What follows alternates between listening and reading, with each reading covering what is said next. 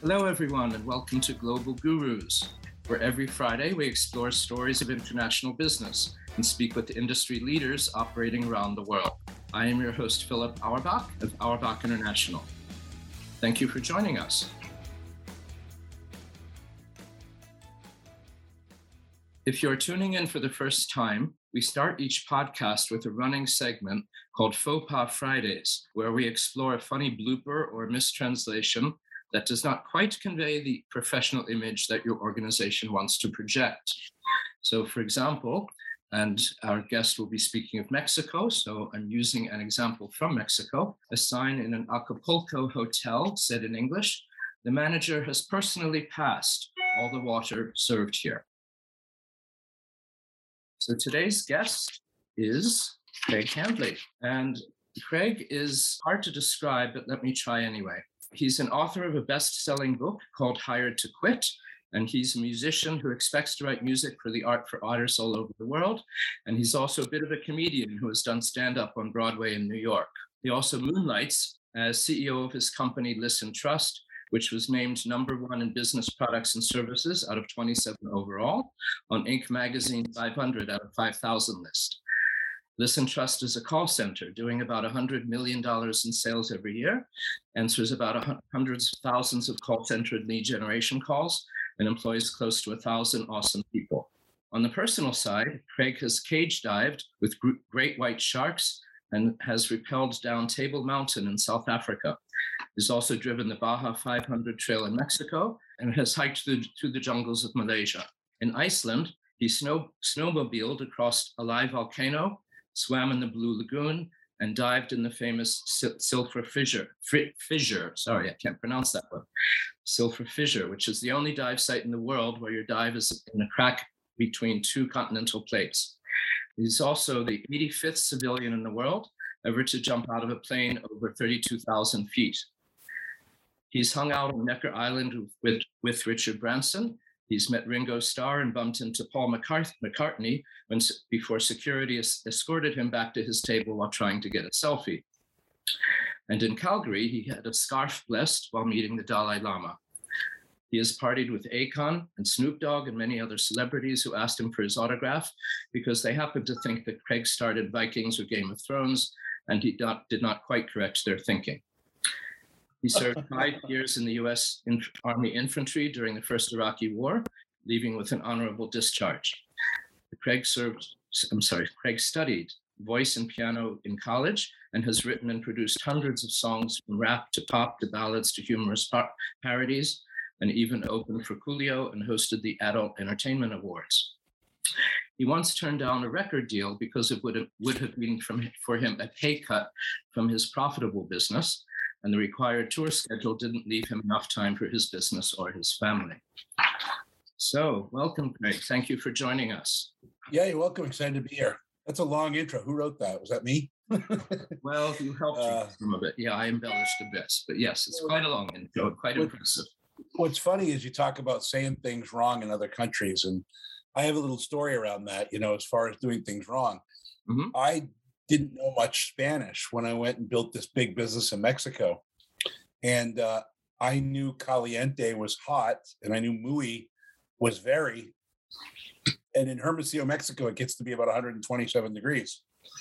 So I was walking around my call center talking to employees, and I'd be going, "Oh, yo es muy caliente, yo es muy caliente." And if anybody's listening to this that understands Mexican slang, I was supposed to be saying "Ue mucho calor." I am very hot. What I was saying to everybody I was talking to is, "I'm very horny." Muy caliente is I'm very horny, and of course, I'm the owner of a business talking to 20 year old girls who are taking my phone calls and boys. and everybody's finally, one of my managers said, Craig, you own the company. You sure it's wise to be telling all these young girls that you're a very horny old man? They're like, I mean, they might think that you're hitting on. Them. I was like, oh my god, I was so embarrassed. I mean, you just, I just didn't know. I, I mean, I thought it was, I'm very hot, right? Not I'm very horny. But, uh, oh well well, that's. I wonder why I got so many strange looks. Sorry, say it again.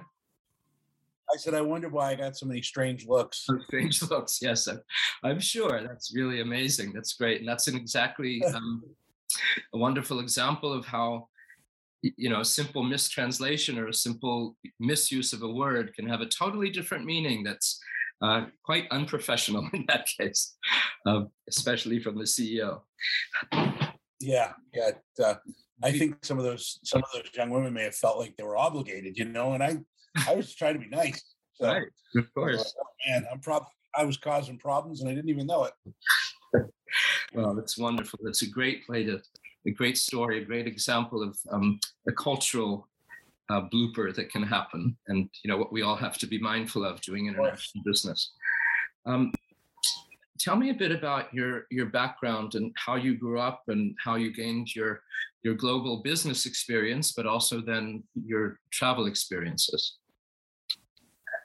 Well, you know, reality is I I started actually being a phone operator, like I was an agent in a phone center, and um, I got really good. I had really good numbers, and so the company I was working for took my script, my recording, and they they'd actually um, they'd write it all down and they'd use everything that I said to get all of their agents better results. And so I went from being an agent on the phones to being a script writer. and then when I would train people on how to use my script with uptones, downtones, hesitation, modulation, emphasis, when I started to train on how to use voice inflection to create a higher level of success, I became a scriptwriter and a sales trainer. Mm. And other call centers around the globe started to hear about, you know, my experiences, and I started getting hired all over the world for people wanting me to come work in their call center and work on their scripting and and train their agents on voice inflection. So I was doing that, and at one point I thought, geez, I should just build my own center. And when I was kind of having that thought, a friend of mine was like, you should build it, you know, in Mexico to service the US Hispanic market. And I thought about that. I've always been a big believer that little hinges swing big doors. And in English, when we would take phone calls from Minnesota, I would talk with a, you know, hey, thanks for calling, eh? You know, I would just put the right accent on it. Or in the South, you talk a little slower and you make sure you try to mirror that inflection as much as y'all can. and that adds five to 10 points to your close rate. Well, so 70% of America is Mexican American in the Spanish speaking space. And so I thought I wanted those five points, that five point close rate. So I went to Tijuana, I went to Monterrey, I went to Mexico City, I went to Juarez. I, you know, traveled into quite a few places in Mexico and ended up in Hermosillo where they had about a million people and they had zero call centers. And so I knew I would be able to build something from the ground up. And as you heard in the bio, within three years, we had almost a thousand people. And, uh, you know, we were doing about 150 million in sales and mating 500. And, you know, it was almost, it was, it was like everything, you know, 10 years in the making to create an overnight success. and so that's kind of how I got there. And of course, when I got there, I had all of the things you talk about, all the cultural, I had to learn my lessons uh, about culture differences um, in the way probably everybody else does. I just I had to fail, you know. So so that's how I built it. And uh, you know, it was I, I basically created a script change with six different call centers, and I charged them fifty thousand dollars each to fix their FAQs. Hmm. Most FAQs in call centers are it's this, this, and this, okay, with an uptone. And that leads 30 to 50% of your customers to hanging up. And 30% of those people call back in to reorder because they felt like they had to hang up the way the voice inflection ended the call. So I fixed the scripts by saying on every FAQ, did you want to go ahead and play shorter? Did you need a little bit more information? And we eliminated all the duplicate calls. Well, I brought that strategy to six centers, charged them 50 grand each, had 300 grand, and that was my seed money to start my call center. Wow, that's a fantastic story. It's really incredible.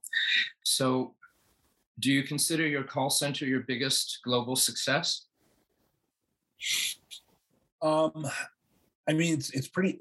I'm building a new business right now called Social Close, and I've gone from zero to 50 employees in under a year, and uh, we'll see where that one goes. But uh, that one has a list of people waiting to work with it as well, and um, and and so that looks like it could be my greatest global success in the future. But right now, I guess that's you know it's a business that we've got up for sale. Uh, we're looking to get around 18 to 20 million for it. So um, yeah, so I think that's probably the biggest success I've had. That's great. Um, you shared with us the the cultural uh, Spanish blunder of you know muy muy caliente. Um, are there any other business blunders that you either know of or you've heard about that uh, that they teach a lesson that our audience could learn from?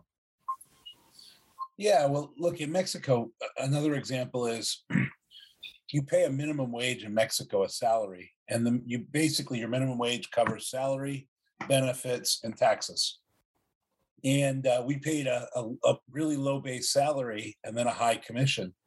And early on in our business, you know, we once had a team of about 20 agents that were basically trading their shifts with other employees.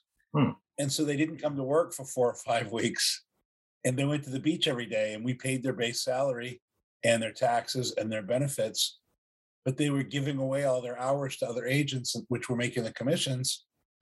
And so i literally had about 20 people on payroll for about five weeks that hadn't set foot in the building wow. uh, because of the way the mexican law works. And then if i were going to fire them i literally had to pay them like three months severance to fire them even though they hadn't showed up for five weeks. So I, I, I actually I retained all 20 of those employees, but I made sure that they were uh, responsible for cleaning the bathrooms and doing most of the janitorial work. That was their new role.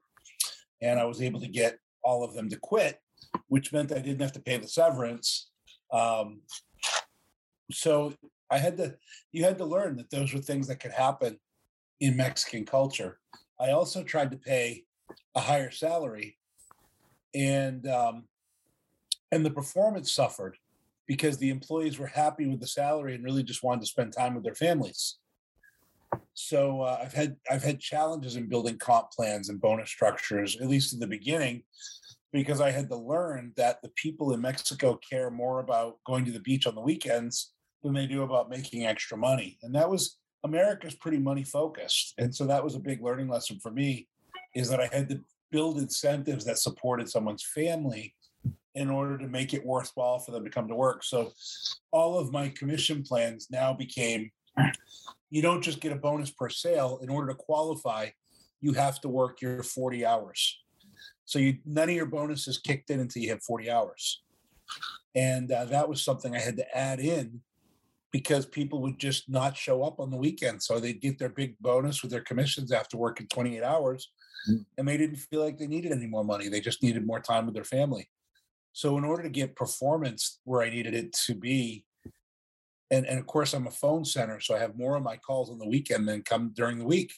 So I needed these people on the weekend. So I said, well, great, you can go to the beach, but then I'm not going to pay you as much, you know?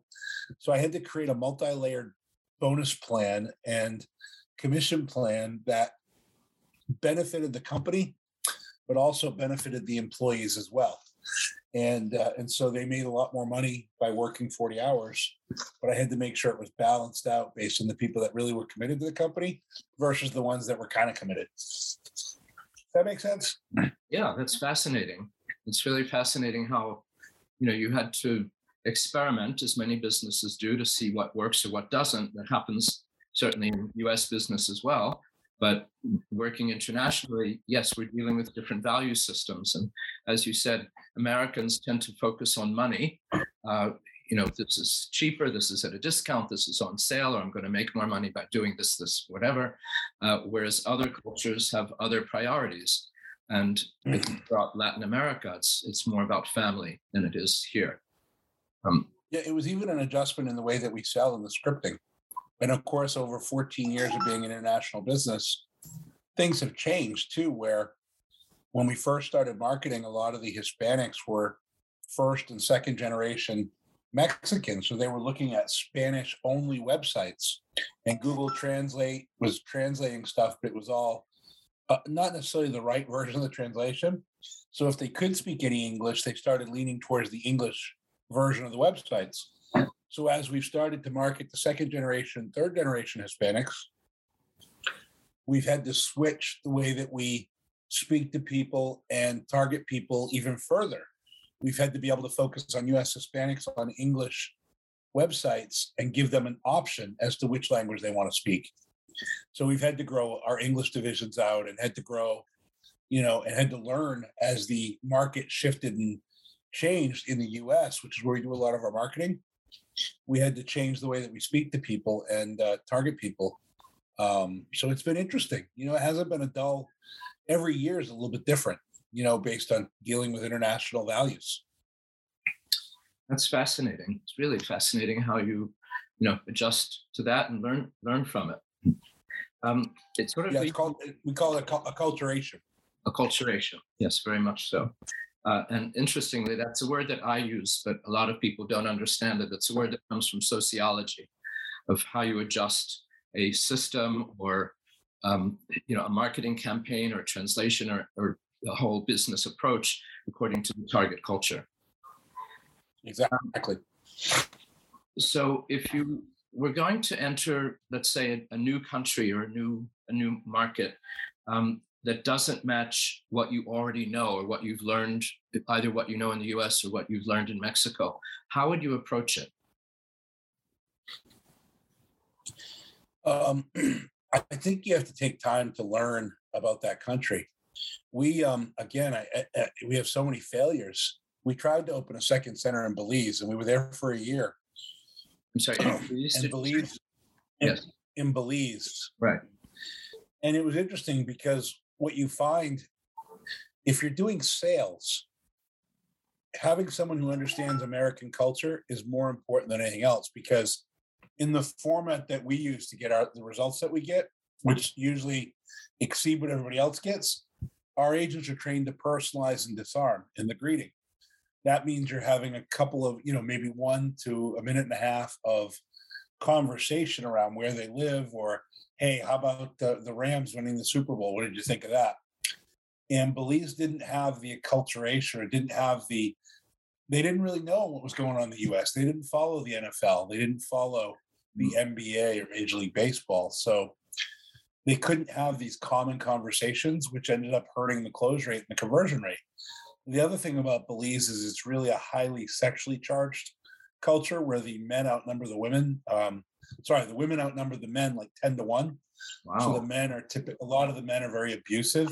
Huh. So you have to, you literally have to play into the fact that you're going to have females come in with black eyes and, and that have been beat up recently. And so we had to add to our culture some counseling around women who were abused. And, and, you know, it became, geez, we should, we should buy a hotel so that these women could leave their partners. But it's just, it's just a way of life in Belize. And of course, that creates a sexually charged environment where the women, like one of my managers said to me, um, one of her employees wanted to, uh, was dating her best friend's, or sorry, her boyfriend's best friend. And she thought she should be able to date him, even though she had a boyfriend. So she hired someone to beat up this girl on her team because she couldn't beat her up herself because she was the manager. I had to explain to her that that's not exactly right either. You can't beat up or hire someone to beat up somebody on your team because you want to fool around with her boyfriend. Does her boyfriend even want to fool around with you? She goes, Well, I don't know, but I have a better chance if she's out of the picture. Wow. And I'm like, It's just such a comp. The women literally compete for any of the available men. Men that are there. And, uh, and so the environment is focused, they're really hyper focused on a lot of gossip and a lot of relationship stuff. And as a result, like my payroll, it wasn't right one time in a year. Every week I had to fix it. Every Monday morning, I'd have 17 people lined up complaining about their pay. And it was inevitably the person who did payroll made mistakes. So I was like, man, Belize just, they're not going to get there, I don't think. I don't think they're going to be able to provide the level of support and talent that I need. So we closed it and stayed in Mexico. So I've had multiple experiences. So I guess the long-winded answer is really do some time, take some time and research what you're looking for. If you're looking for sales, I would say stay, you know, near shore would be Mexico. uh, Canada has a lot of values in, in uh, American culture, and they're they're probably a little cheaper than U.S. Uh, centers. Um, but it's got they've got to understand your culture if you're selling. Customer service, well, I think customer service can be tougher than sales. Lead generation, outbound, outbound. The Philippines could be a great company, you know, but or a great country to work with. India, I avoid. Um, some of the southern, more southern Spanish-speaking countries again don't have the level of acculturation that Mexico has. So I don't know. I guess I just have to learn everything you can about the environment, about the people, uh, about the uh, the customs that they have, the holidays. Um. I mean, when you work in the Philippines, their morning is our night. Like for them, 7 a.m. is midnight. That's when the partying starts. That's when people go out drinking at 7 a.m. because they work with so many U.S. companies that their their night is our day, and that's when they're busiest. So you have to adjust to that type of environment. So all kinds of all kinds of things. The more that you, I mean, there really isn't any clear cut way to know that you're making a right decision until you dive in and start to learn, you know, really from the school of hard knocks. So, but do as much research as you can. That's really fascinating. Um, when you said about the tremendous disparity in Belize between women and men, is it because so many men have immigrated? Or what, what's the reason that it's like 10 to 1? I don't. I don't know really. I guess it's just how the population. I, a lot of it is the gangs. There's a lot of gang fighting, so a lot of young men are killed. Uh-huh. If you're in the inner city of Belize, so um, you know, there's one of, and then of course, geez, I, I mean, in a year's time, one of my employees, her son was killed, her two-year-old son from a stray bullet, mm. and so I had to deal with that within the center because everybody felt that. This other guy was a former gang member, and he had turned informant to the police and they used to call him the Godfather. And he worked for me for about seven or eight months. And some 13 year old kid put 12 bullets in him while he was playing basketball oh. because he was considered a high target. And if you got a kill there, it puts you higher up in the gang. And uh, and so I mean we've had we had yeah, and then and then we had uh, two people shot right in front of our building. And mm. so you'd come to work Monday morning and you'd still see the blood in the streets. Mm. And uh, and so it's just a really highly, like I said, there's, I mean, I don't, their their gang activity there is is there's a lot of it. You know, they have 13 year old kids killing people at an ATM machine for a hundred bucks. So, um, so yeah, so I, I, guess there's a lot that you have to, I had to deal with there that I I wasn't really expecting to have to deal with, and we still were fairly successful, but just you know, it was a lot hmm. uh, to deal with. So anyway. That's amazing. I've been to Belize twice, but one is once as a tourist and uh, many, many decades ago when I worked for um, an international development company, uh, uh, like a nonprofit yeah. development. So I never encountered. In the islands, yeah, the Blue Hole, Shark Alley, the diving's great. If you go out to the islands, it's beautiful. There's some amazing ruins, but just stay out of Belize City. And I happen to have a call center there in Belize City, you know, so um, there were so many amazing people and so many people that need help. And for me, who I feel like I'm a bit of a humanitarian, it felt I felt handcuffed. I felt like I couldn't help people.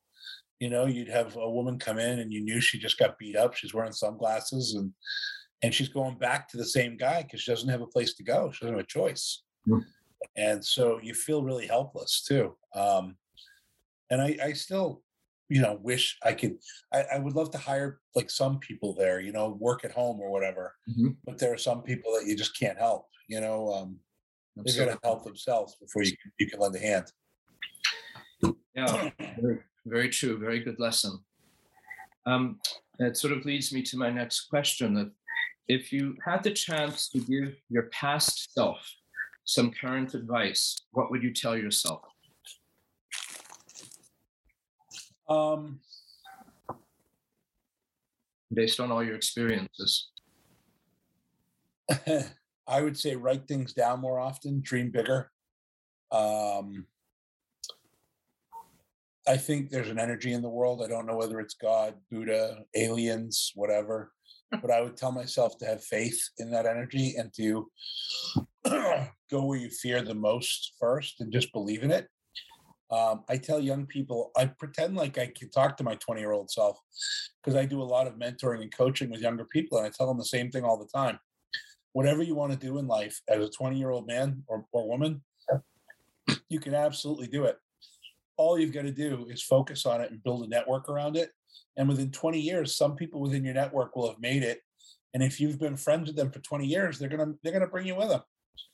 They're gonna give you the blueprint that you need to be successful. So mm trust people that are around you and share your share everything with them, all your dreams, all your hopes, and build that network that believe in people at a young age. Don't prejudge believe in everybody and support their dream. And some of those people will make it and they'll support you in your dream because you supported them when nobody else did.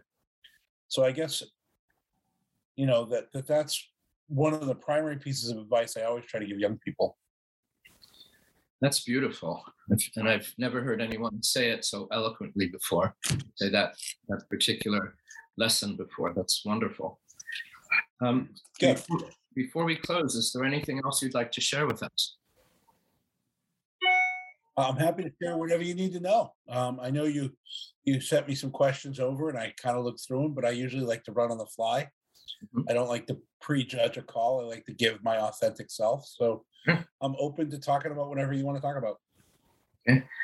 Um, I guess so, similar to what you were just talking about. Um, for our listening audience, what what advice would you give to a small business owner who can't quite crack six figures, or to the seven figure business owner trying to scale to the tens or hundreds of millions? You know, get mentors, get um, there's there's groups like how we met Philip, you know, uh, in, in Bellwether, which is a secret society, but there's you know there's 1,300 entrepreneurs within that group. Find mentors and be humble enough to know that you can't do it alone. That every superhero has a superhero family you know, when the Flash gets stuck, he calls Superman or or Supergirl, or you know, when people get stuck, have somebody to call that you can ask for for help. Um, and so, so that would be, I mean, maybe one bit of advice is get a mentor and explain to them where your challenges are. For me, I can see five or six holes in any business and, and give you solutions in about that, you know, that much time. Um, there are people around the world that have been successful, and and that's what they want to do is give back. Um, I love seeing people succeed. So if I see where you are and, and see what you're trying to crack, I usually come up with a pretty good, pretty good solution. That's fantastic. Well, your insights have been truly wonderful and outstanding and remarkable, especially about Mexico and Belize and cultural issues that a lot of people don't necessarily think about or consider before they go into uh, international business, and and that are extremely critical. It's cheap. Oh, it's cheap. Let's go here, but it can be very expensive. Um, another example is one of my clients was in the Philippines with their business, and they were doing uh, appointment setting, and they were getting twelve appointments per day, and the show rate was around thirty percent. I'm sorry, the what rate? paying uh, around 30% was the number of people that showed up for appointments. Sure. So they'd set, they'd set, let's say they said 12 appointments in a day. Well, only four people would show up out of those appointments that were set. And they were probably paying $8 an hour in the Philippines, you know, seven or eight bucks an hour. We're 15 an hour. However, we do 27 appointments per day with a 70% show up rate. And so sometimes spending less is more expensive. And it's only because of the acculturation. Those people in the Philippines can't have a personal conversation about the NFL or the Major League Baseball. Or so, in order to develop trust, you have to be able to establish rapport. And so there's a process that we go through with our agents to make sure that they understand that rapport building is the number one skill you need to create but they just don't have that skills skill level in the Philippines or India or even Belize or even you know um, Colombia or Argentina or any place. It has to be from you know for me. I look at nearshore facilities that understand American culture, and that's where I look to build uh, solutions because it's a little bit less expensive. than America. And if you're doing it right, it's not a ton. Like some people might think Mexico is four bucks an hour or something like that. But for talent, we're at six to eight bucks an hour, uh, you know, for our hourly wage for employees. If you want talent, you can hire anybody. But if you want somebody with a clean accent or no accent, along with sales skills and the ability to execute, then you're going to pay a little bit more for those people. But those are the same people that would cost 17 to $25 an hour in the US. So for me, you know, I think you have to look at expense and success. It's it's not as obvious as you think it is. Sometimes you're spending less, but you're failing at your job. And so you're not getting over the hump because you made a decision to save money when in fact spending less is costing you more and vice versa. And so I, I think um, so so hopefully that helps a few people. Yeah, thank you. That's another wonderful insight. Again, it's an example of how Americans tend to focus on money um, as the primary criterion instead of looking at the broader issues. So, sure, value. Again, so thank you very, very much for joining us today. Uh, this is, has been a conversation with Craig Handley. Uh, and this is Philip Auerbach. Uh, please join us again next week for another edition of Global Gurus and their stories on international business.